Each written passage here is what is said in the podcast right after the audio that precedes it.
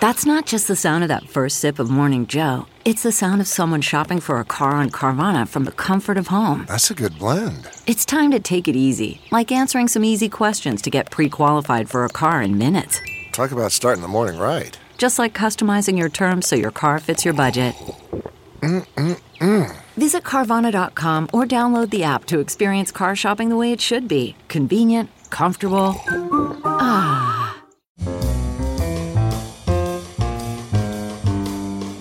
This is Merriam Webster's Word of the Day podcast for February 2nd. Brought to you by Merriam Webster's Unabridged Dictionary Online, America's largest dictionary, now continuously updated. Learn more at merriam-websterunabridged.com. Today's word is compunction, spelled C O M P U N C T I O N. Compunction is a noun that means anxiety arising from awareness of guilt. It can also mean distress of mind over an anticipated action or result, or a twinge of misgiving, scruple. Here's the word used in an article from the New York Times by David D. Kirkpatrick and Merna Thomas. The Council of Generals, who took power from Mr. Mubarak, had feared a public backlash too much to ever allow the former president's release. But Mr. Sisi's government felt no such compunction, Mr. Bahgat said.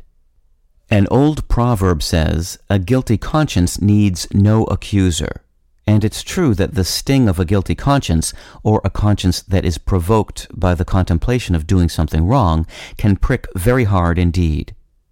The sudden guilty prickings of compunction are reflected in the word's etymological history. Compunction comes via the Anglo-French compunction and the Middle English compunction from the Latin compungere, which means to prick hard or to sting. Compungere, in turn, derives from pungere, meaning to prick, which is the ancestor of some other prickly words in English, such as puncture and even point. I'm Peter Sokolowski with your word of the day.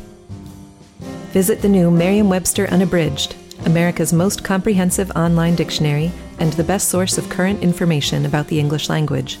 Get started today at merriam-websterunabridged.com.